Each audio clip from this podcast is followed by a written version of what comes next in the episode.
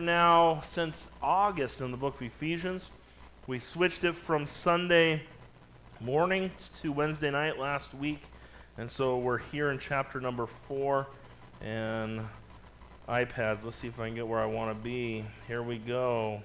I still have the teen message up. That's not the message for tonight. It's the nice thing. It was about probably a year ago, I lost my notes right before the service, and I'm like, I'm done with paper. I'm going to my iPad. Have not lost a sermon yet, and I had the teen sermon from a little bit ago, and some of the teens, you might see their towels. Those are meant as an example from, the message was that they'd be people of the towel, like how Jesus washed his disciples' feet. It's a servant idea. And so they're going around smacking each other with them, wiping their sweat. They didn't quite get the idea of my example there, but it was a good idea for the second, and that failed pretty quickly. And so, but maybe it'll teach some of them to go home and take a bath or a shower. So if it helps in that area with some of them, I'm all for that. And so, yeah, amen right there, Felix. And so it's also good to have the Jobway family with us. And they are from Georgia, and you are, where are you going to? Germany. And so why don't you introduce yourself and your wife? And uh,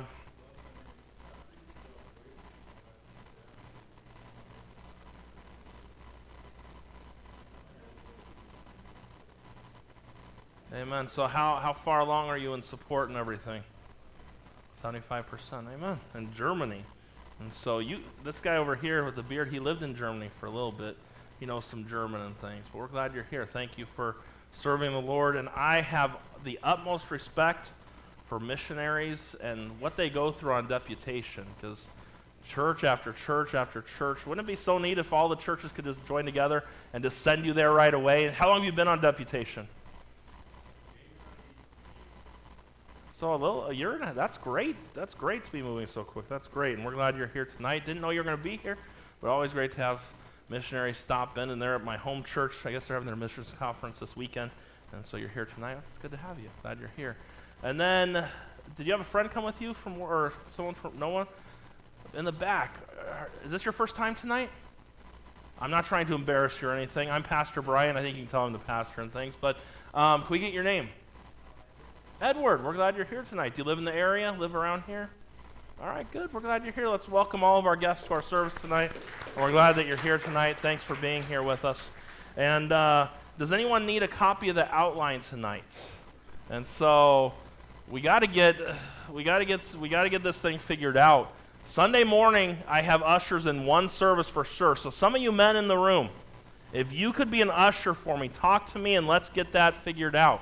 Because it should not be that we have a service without ushers. You, you have a service with a preacher every single service. And if we don't have ushers, ushers do so many little things, so we gotta we gotta fix that. We need to fix that sooner than later, because it's not just not right. So we need to have it have it fixed and right. And that's me being nice about it. So if some of you men could step up. I saw for a man, and we need to find some in that area. And so that would be good. All right. All right, you can follow along there in your notes if you want to. Ephesians chapter number four. Look at verse number one. Last week we were in verse number one, and then we're going to be tonight in verse number, we're going to be one through six tonight. The Bible says, I therefore, the prisoner of the Lord, beseech you that you walk worthy of the vocation wherewith ye are called, with all lowliness and meekness, with long suffering, forbearing one another in love. Now, something you got to realize as we go through here tonight, as we look at these verses, verse number one, we see the fact that Paul has told us, and we've studied the first three chapters already. We've seen the rich, vast, unmeasurable, all the riches of Christ and what he's given to us. And all that we have, not because we're anything special, but because God loved us and because God saved us, and we are saved and praise God for that. But everything that we have, all the blessings, being accepted, everything else comes through Jesus Christ. It was nothing. We earn nothing. It was all by grace, through faith, as we read in chapter number two. So Paul starts out here and he says, I therefore, the prisoner of the Lord, beseech you that you walk worthy of the vocation wherewith you're called. That word vocation, it refers to a calling. We talked about this last week, but in review, a calling or a career. It refers to a person's um, life's work. And when we receive from God, to when we get saved, when we come to Jesus Christ, when we get saved, I want you to understand something. It was not something that was just a post to, oh, it happened and that's just the end of it. It's called, it's something that changes us. We become new creatures. Old things are passed away. All things become new. And we are called to live differently than the way this world lives. And the Bible says here to walk worthy of the vocation wherewith you're called. The word worthy here means to balance the scales. And we are to live our lives to prove that we belong to God. And what did Jesus say? By this shall all men know that you're my disciples, if you love one another, right? And so we see these verses here. How do you walk worthy of the vocation wherewith you're called? We're going to read about in verse number two. This is how you do it. With all lowliness and meekness, with long suffering, forbearing one another in love, endeavoring to keep the unity of the Spirit in the bond of peace. There is one body and one Spirit, even as ye are called in one hope of your calling. One Lord, one faith, one baptism, one God and Father of all, who is above all and through all and in you all. Father, bless the next few minutes tonight as we're here. We need your help, and I pray that as we look at this tonight, as we study these scriptures tonight, that you'd be with us and help us tonight. Help us get what you have for us here tonight. In Jesus' name I pray, amen. One of the clearest ways that a church can show and bring glory to God and show this world that we truly belong to God is what we're going to look at tonight. You see in verse number three, and then again in verse number thirteen, you see two words that are mentioned, endeavoring to keep the unity. And then look at verse number thirteen. Till we all come in the unity of the faith. The word unity means agreement. It simply means that we walk together as one in the Lord. And that is God's goal for the church. The book of Ephesians and what we've studied so far as we dive through the scriptures about God's grace and revealing itself in salvation. And as part of that, we have this idea of unity. That's how the Godhead works, the Trinity. Think about it. As we've read through here in Ephesians, you think about this truth. God's grace unites the Trinity in bringing us to God.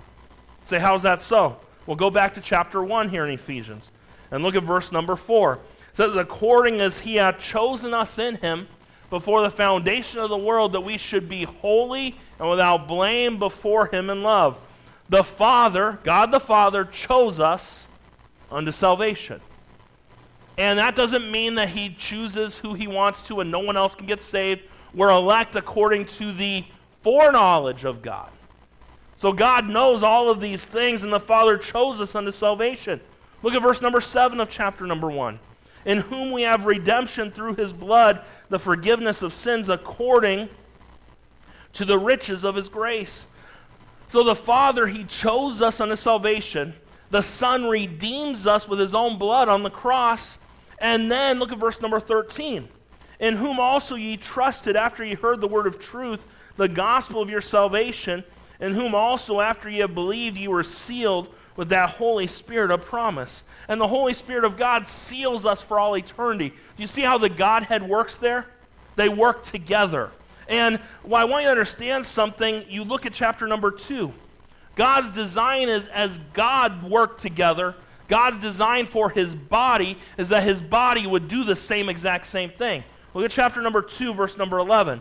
It says, wherefore remember that ye being in time past Gentiles in the flesh, who were are called uncircumcision by that which is called circumcision in the flesh, made by hands, that at that time ye were without Christ, being aliens from the commonwealth of Israel, and strangers from the covenant of promise, having no hope and without God in the world. But now in Christ Jesus, ye who were sometimes afar off are made nigh by the blood of Christ. For he is our peace, who hath made both one. Do you see that there? And hath broken down the middle wall of partition between us, having abolished in his flesh the enmity, even the law of commandments contained in ordinances, for to make in himself of twain one new man, so making peace. And God's grace united the Jews and Gentiles into one body, the church. And then, if we were to read the rest of the chapter here, you see that God's grace and salvation, rec- um, it um, what's the word I'm looking for? It's right there in the passage right there. It reconciles us and unites us to him. Now, the Bible's clear in the New Testament. There's a lot said about unity and the importance of it. I want to show you some verses, Philippians one twenty-seven. Only let your conversation be as it becometh the gospel of Christ, that whether I come and see you or else be absent, I may hear of your affairs, that ye steadfast, look what it says, in one spirit, with one mind, striving together for the faith of the gospel. First Corinthians one, verse number ten, the Bible says, Now I beseech you, brethren, by the name of our Lord Jesus Christ, that ye all speak the same thing, and that there be no divisions among you, and that ye be perfectly joined together in the same mind and in the same judgment. Do you see that there? Now look at Romans twelve sixteen. Be of the same mind one toward another. Mind not high things, but condescend to men of low estate. Be not wise in your own conceit. Philippians two, verse one through four. If there be therefore any consolation in Christ, if any comfort of love, if any fellowship of the Spirit, if any bowels and mer- if any bowels and mercy, fulfill ye my joy, that ye be like-minded, having the same love, being of one accord, of one mind. Let nothing be done through strife or vainglory, but in lowliness of mind let each esteem other better than themselves. Look not every man on his own things, but every man also on the things of others. Second Corinthians thirteen eleven. Finally, brethren, farewell. Be perfect. Be of good comfort. Look what it says. Be of one mind. Live in peace. And the God of love and peace shall be with you. If the Lord is interested in the unity of the local body of the church, let me just tell you something tonight, then we ought to be concerned about it as well. Verse number three, and people are dropping things a lot tonight. And uh, let's all let's all grab our stuff. And it wasn't even Russ tonight, and so, and uh, I think it'll come in a little bit. And so, anyways, see, we're we're in one accord. If one person drops it here, someone's going to drop it back there, and drop it all over the place here tonight. But we look back at our text in verse number three here of Ephesians chapter number four. Look what it says here, endeavoring to keep the unity of the Spirit in the bond of peace. We are called to keep or maintain the unity of the church. I want to spend some time tonight on these verses, and probably here in Ephesians chapter number four, verses two through six, one through six, we're probably going to be here for like three or four weeks. That's how long it's going to take to get through these verses. But there's a lot of powerful things I want you to see. And what I want you to understand something is, as a church, we're not always unified. We're not always on the same page. We're not always pulling together for the glory of God. And too often what happens is we have our own agendas and our own things competing against what is best for the church and what brings glory to God. And this text here is a plea from Paul, after all that we have, under inspiration of God, of course, that after all we've been given in Christ, that we do our best to keep unity in the church. I want to challenge you tonight. I want to see some things about maintaining the unity of the church. As we look at this plea tonight, I want to start out number one. We see the words of this plea. Paul says, endeavoring to keep the unity of the Spirit in the bond of peace. Several words through here, and sometimes as we look at Scripture, and let me just give you a little hint too. I have people tell me a lot of times, Pastor, I read the Bible, and as I read through it, I just don't understand everything that I'm reading. And that's, a dictionary is a great tool. And uh, I, for, for the King James Bible, uh, Webster's eighteen and eighteen twelve, eighteen, eighteen twenty-eight, eighteen twenty-eight dictionary, eighteen twenty-eight, right? Why's my mind blanking tonight? It's eighteen twenty-eight you want to use. Don't use a modern dictionary today, because you're going to look at a meaning of a word and you're not going to have a clue what it, it's not going to line up. So using the King James Bible, use the Webster's eighteen twenty-eight. If you want to not have to have a paper version of that, on my computer, on my iPad, I have eSword. It's a free Bible program. I believe though on an iPad I had to pay two dollars for it. And wow, that's cheaper than a cup of coffee at Starbucks, okay? It cost me two dollars for the program, and on there it has the Strong's Concordance and things, and the definitions are right there, and you can see what these words mean. And it does you no good to read and not to know what the things mean. Take a little bit of time, and that's why the Bible says study to show yourself approved unto God. Sometimes we get so busy, and I'm all for, I'm reading through the, I read through the Bible every year. It's one of my goals, to read through the Bible every year. I do it every year. But I do lots of different things, but if you struggle reading through in a year, slow down and just take it slower. I think quality is better than quantity. That's a good way to look at it right there. Quality is better than quantity, and it's nice to, and it's great to read through. I've done it once. I read through the Bible in one month. I did it one time, and it was a great experience. A ton of reading through the day, but really, at the end of the day, I did not get a whole lot through it. And I read through the Bible in a year, and honestly, reading through it in a year, I don't get it like I do when I take time and break it down. The book of Ephesians, for an example. The book of Ephesians, a long time ago, Brother Rick, he, he convicted me about something. We were talking about something, and he said that when he was, when he first was ministering different things, that he would go through and he took uh, from New, from Greek, he translated different books of the Bible and would do that. So one of the things I did, the book of Ephesians, long before I've ever started working on a series here, I went through every single word in the book of Ephesians. And then now I'm working on, I mentioned to, to a few people, that I'm gonna, the next step is I'm gonna, my goal is to memorize the whole book of Ephesians. And we have our kids memorize all the time, but then I thought, it was a convicting thought I had a few days ago. Man, at the Christian school, my kids were quoting scripture the other day. And when I was a kid, I quoted scripture all the time. I can still quote a lot of the verses I knew. But when's the last time I spent time memorizing scripture? And just as important as it was for a six-year-old boy, Brian, to memorize scripture, it's probably even more important now for a thirty-four-year-old Brian to memorize scripture. And so my goal, I'm going to, and starting soon, starting this next week, uh, this year, my goal is to memorize the whole book of Ephesians. Pastor, that's a big goal. You got to get, you got to get a little deeper into the things of God. And nothing better than studying it out, learning all the different words, as well as doing these different things. And I don't know how I got off on all of this, but the word endeavoring, anyways, this word means hasty or zealous. And what it's suggesting here is that we allow nothing to hinder us from speedily striving to secure the unity of the church. It speaks of a holy zeal that demands constant attention. So endeavoring means hasty or zealous. The word keep, it means to guard. You realize it does not mean create. Create has nothing to do with it. We cannot manufacture unity within the church. We cannot fake unity. We can only protect and guard the unity we already have. You know something about the early church, and you read the book of Acts, and I've studied the book of Acts, and that's one of the books I read it every day. I read through I read Proverbs every day, Psalms every day, and Acts every day. Those are the three I read every day besides whatever reading else I'm doing, and besides working on sermons and all that stuff. But the church, do you know when the church did the best for the Lord? When they were all on the same page in one accord. And do you know what the Bible says? And you can see, I believe it's chapter thirteen, chapter two, found in several different places.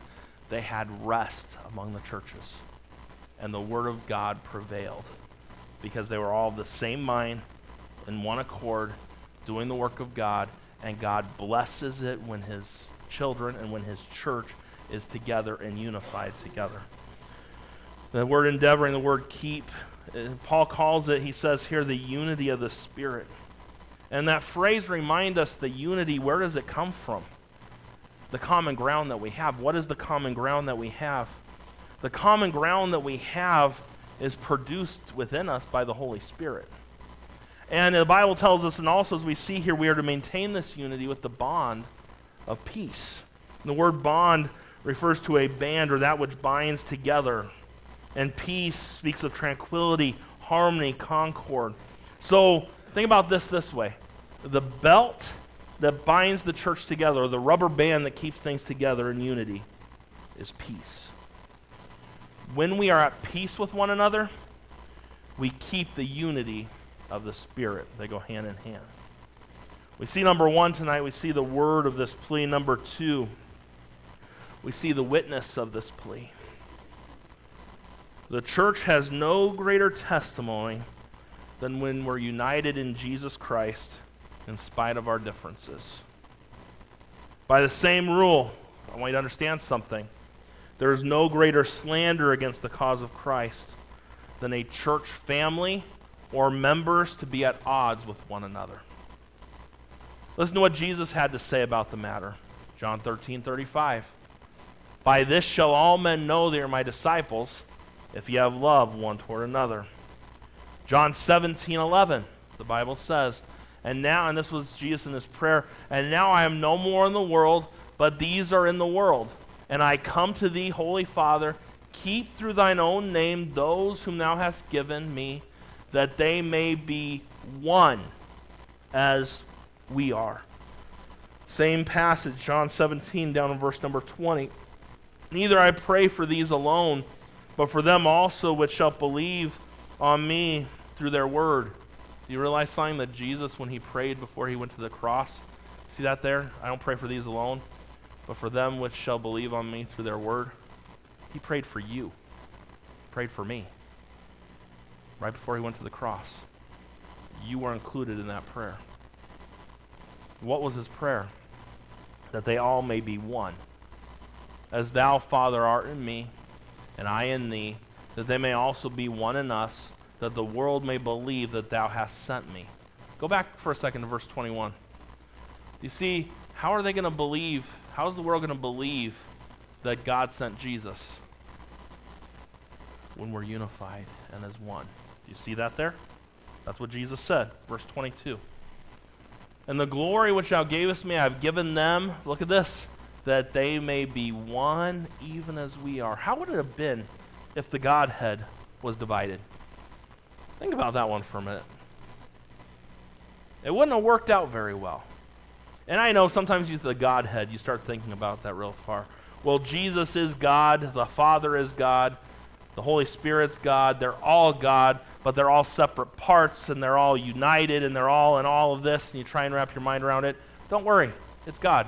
You're never going to fully understand God, so don't try to fully understand him. Just sit back and go, wow. I um just the other, I was covering your class yesterday, and I don't know why I didn't know. I, I'm one of those, I don't notice things right away. You probably noticed that, okay? I, I just don't notice everything right away. I was sitting at his desk there for a minute, and up on the wall was a picture that we had at Vacation Bible School a year or two ago, and it had God, and it had had God in the middle, and you had the Father up here, the Son here, and the Holy Spirit here. And God here says he is the Father, God is the Son, and God is the Holy Spirit. The Father is not the Son, and the Son, and but then they all work to enter in agreement, and it's all one at the same time. And I'm sitting there, my mind's just blown away, and I'm just sitting there thinking, and I, kids had their hands up needing help with something, but I was just lost in it all. I was like, wow, man. And you really just stopped to think how awesome God is and all that. But the Bible says here that they may be one even as we are. I in them, and thou in me, that they may be perfect in one, and that the world may know that thou hast sent me and hast loved them as thou hast loved me. Verse number twenty-three, that was the last one there. But do you see the fact that the world will know that Jesus truly is God by the way his people are united together? And there's so much lack of unity in our churches today. So much fighting. So many church splits that take place. And you want to tell me that this world's going to look at the church and be like, oh, they that's true Christianity. That they real, God's real. No, because that's what they do. That's what this world does. Look at Congress right now. Most churches don't operate any better than Congress does. And that's sad. But we are not the members of Congress. We are children of the King of Kings. And he changed our lives and came in and did something so powerful in us. And the way that people know that is by how we're unified together and how important that is. You see, as we think about this, we are a di- diverse bunch of people. We are different one from another in so many different ways. There are physical differences. Not a lot of you have as much muscle as I have. So there's intellectual differences. You might not have the brain that I might have. There's economic differences. There's so many different things, so many spiritual differences, all competing against the unity that we're supposed to strive for in the church.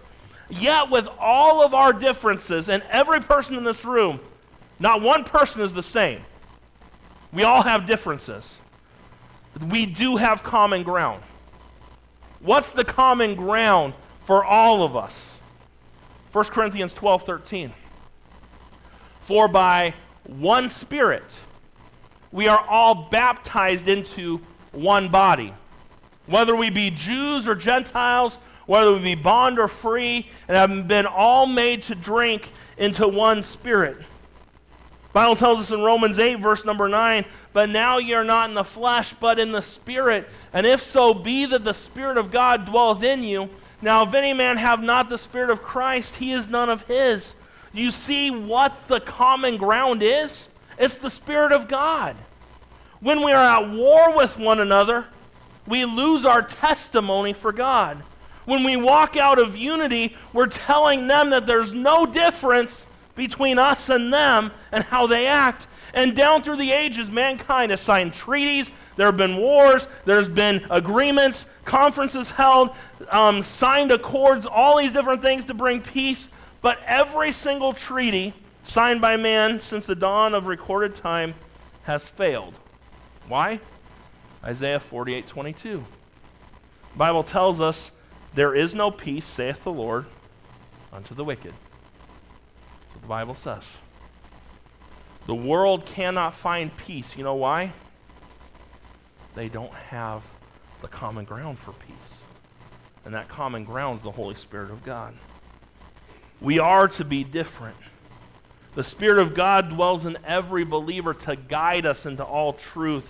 And as this happens, he should cause us, and we should be yielding ourselves to the Spirit so that he can lead us and guide us. And so the fruits of the Spirit, love, joy, peace, long-suffering, gentleness, all these different things will help produce peace in the church. When we walk in peace, we've been given through the Spirit, we magnify the Lord. And everyone around knows that the Lord's doing something in that place because it's not natural for men to get along. Number one, we see the words of this plea. Number two, we see the witness of this plea. Number three, we see the wisdom in this plea. We see the wisdom in this plea.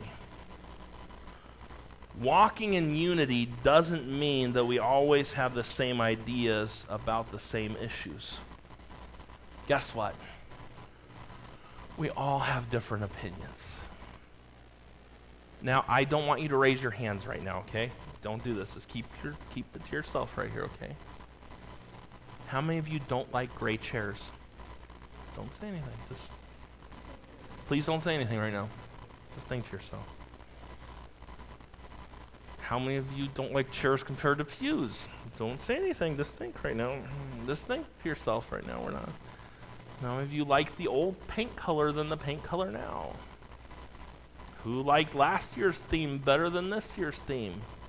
Who liked the decorations at Christmas two years ago better than the Christmas decorations this year? We all have opinions. And we're not all going to agree on everything. I remember when we voted on, we'll never do it again, when we voted on the outside paint color church. That was the dumbest thing this pastor's ever done in nine years of pastoring, was give everyone A, B, C, and D. Stupid, stupid, stupid. And I learned my lesson. Dumbest thing I've ever done as a pastor. Well, there's some other things, but we won't talk about those tonight. I don't want to incriminate myself too much. But um, that was one of the dumbest things I've done. Because I'll tell you this. We had guests that night, and they never came back to church. You say, why? How's, why are they going to think God's in a place where we're divided? It's a very dumb idea on my part, the way it was done. It did not represent Jesus Christ very well. We all have difference of opinions. There's diversities of thoughts. You might see you know, Awana program Thursday nights. This is the way it should be done. And then Marquise doesn't do it the way you think it should be done. Or your kids are in school and you're like, if I was running that school, I would do it this way. Then come run it, please, please. You can do it, and we'll we all have different ideas. Say, well, I would do it this way, and so-and-so would do it this way, and someone would do it this way. That's a part of life. There needs to be diversity. And I'm not saying tonight, okay, keep all your, don't ever say a word, just be in uniform with everything that goes. No. God designed us to have opinions. And there are going to be thoughts, there are going to be some things that I could never think of that one of you will think of. It could go the opposite way of that. You're going to have an idea, and no, we don't all have this uniform. Di- that's not what I'm talking about here tonight. There needs to be diversity of thought, and that needs to be important. Everybody should be allowed to think and to be able to express certain things, but what I got, what you need to understand is walking in unity doesn't mean that we'll always believe exactly the same thing about every little detail of every little thing. It doesn't mean that we lose our individualism when we're saved. But what unity does mean is that we're marked by a common purpose and led by a common Savior. It does mean that when the Lord gives us His clear direction, we put aside our personal opinions and walk together for the glory of God and for the good of the gospel. It does mean that the unity of the church is more important than me getting my way or you getting your way. It does mean that the unity of the church always comes ahead of my personal agenda. The unity is most important. It does mean that the uni- un- unity of the church comes before my feelings. Nothing shows the world that we are different from them in our walk any more than our being different in this specific area. When the church is at odds with one another, we can forget the gospel in reaching people for Jesus Christ. But when they see us walking in unity and manifesting humility, gentleness towards one another, patience with one another, and love, t- t- loving, tolerating our differences, it'll do more than any major program could ever do. Our unity says we're real. They may reject our truth, but they'll not be able to deny the unity that's in this place.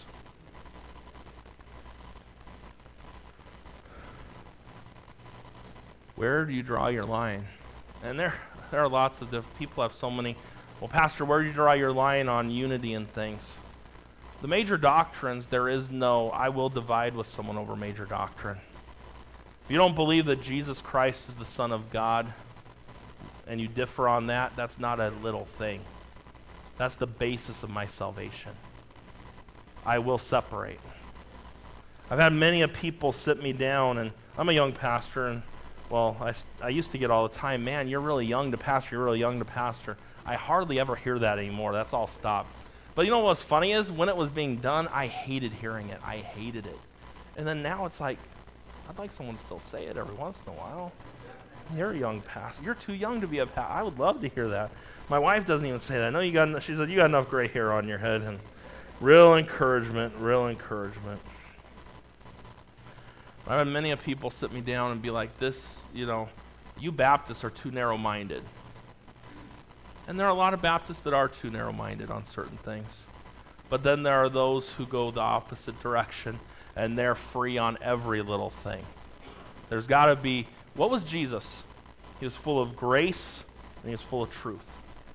What we have is, in our circles, you have those who are full of truth and no grace. We have those that are full of grace and no truth and no balance. Balance, that's what Jesus was, the perfectly balanced human being, Son of God. And there are things to divide over. I had a pastor here in town, he took me out to coffee one day. And he just, and I was, I'd only been pastoring a few months, and he he really did his best to shake me. He's like, I know how you narrow-minded Baptists are. So, well, you tell me how this narrow-minded Baptist is. One thing, if you know about Baptists, there are a lot of narrow-minded ones, but they all are narrow-minded about certain things, and they're all different. They all have their different quirks and things, and so he explained all of it to me. And he said that the churches of Chino get together once a month, and they pray together. And he said, you need to be there. He said, there's going to be guys there that pray to someone other than the God of heaven and to Jesus, but you should be big enough to deal with that and love them and pray with them anyways. And you know, it's been nine years and I haven't gone once. I'm not praying to anyone but Jesus Christ. And if you want to, and if you have a different belief than that, that's fine. You go to your place, you do your thing, but I will separate on issues like that. But if it gets down to should you wear blue or green to church, I'm really not gonna. You can have, what what we do is we divide over preferences today, not doctrine. And let me just say, I've got some weird preferences in my life. I do. They're mine. You have weird preferences in your life too. You be you and your preferences, I'll be me. That doesn't stop the gospel. I can still love you even though you don't do things the way I think you should. Unity. A lot of people have a hard time with that. Someone said there was a, a bishop, an archbishop in the seventeenth century. I'm not going to even try to say how he said in Latin. I'm going to say how, he, how it was translated. It said, in, this, in necessary things, unity. In uncertain things, liberty. In everything, charity. That little saying speaks volumes to us. There are some truths that must be defended and must be defended to death and separation from people. There are doctrines within this book that the Bible is very clear about that we got to stick to. And I, without apology, go with the book every single time. God's word is always right. But I'll also tell you this tonight. There are some things that are open to interpretation. And if your interpretation, there are some churches that will take a stronger stand on something than I might. It's not my job to correct them in what they do. It's not their job to correct me in the way I do something. It's our job to work together for the cause of Christ. We are to give liberty to those in those areas and not judge them for their actions. And in everything we do, whether we stand together or whether we must separate over doctrine, every action must be motivated by the love of Christ. Every action. As a church, we've seen our, sh- and you think about it, there are moments where we seem very unified together, and then there are moments where we don't seem so unified together. I want you to understand something. If we are going to reach this world for the Lord, if we are going to reach Chino, Chino Hills, all the surrounding areas around us with the gospel, we need to be a unified church.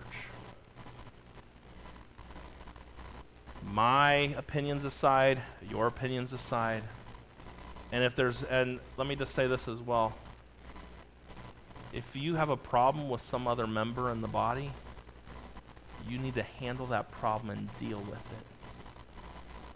Shame on us, and I've heard over and over again, people in our church, well, I'll just avoid them. Brilliant. Brilliant. That really is going to help the cause of Christ. They're at that door, you're at that door, and you just avoid each other. Or, good thing we have two services, I'll go to one, they'll go to the other.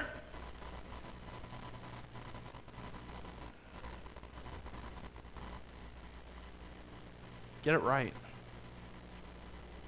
If you've offended a brother or sister in Christ, do your part to do it right and handle it. What does the Bible say? Matthew five, twenty-three and twenty-four says, therefore, if thou wilt bring thy gift to the altar, and there rememberest that thy brother have ought against thee, leave there thy gift before the altar, and go thy way. First be reconciled to thy brother, and then come and offer, offer thy gift. Need to get right. If we've been offended by another, we need to let it go and forgive those who've offended us. Matthew eighteen, twenty-one, twenty-two, then came Peter to him and said, Lord, how oft shall my brother sin against me and I forgive him? Till seven times. Jesus unto him, I say unto thee, I say not unto thee until seven times, but until seventy times seven. Luke seventeen, verse one through five, then said he unto his disciples, It is, impos- it is impossible, but that offenses will come. But woe unto him through whom they come. It were better for him that a millstone were hanged about his neck and cast into the sea than that, she, than that he should offend one of these little ones. Take heed to yourselves. If thy brother trespass against thee, rebuke him, and if he repent, forgive him. And if he trespass against thee seven times in a day, and seven times in a day turn again to thee, saying, I repent, thou shalt forgive him. And the apostle said unto the Lord, increase our faith. And the end of chapter number four, and be ye kind one to another, tender-hearted, forgiving one another, even as God for Christ's sake hath forgiven you. And aren't you grateful that Jesus, Father, forgive them, they know not what they do.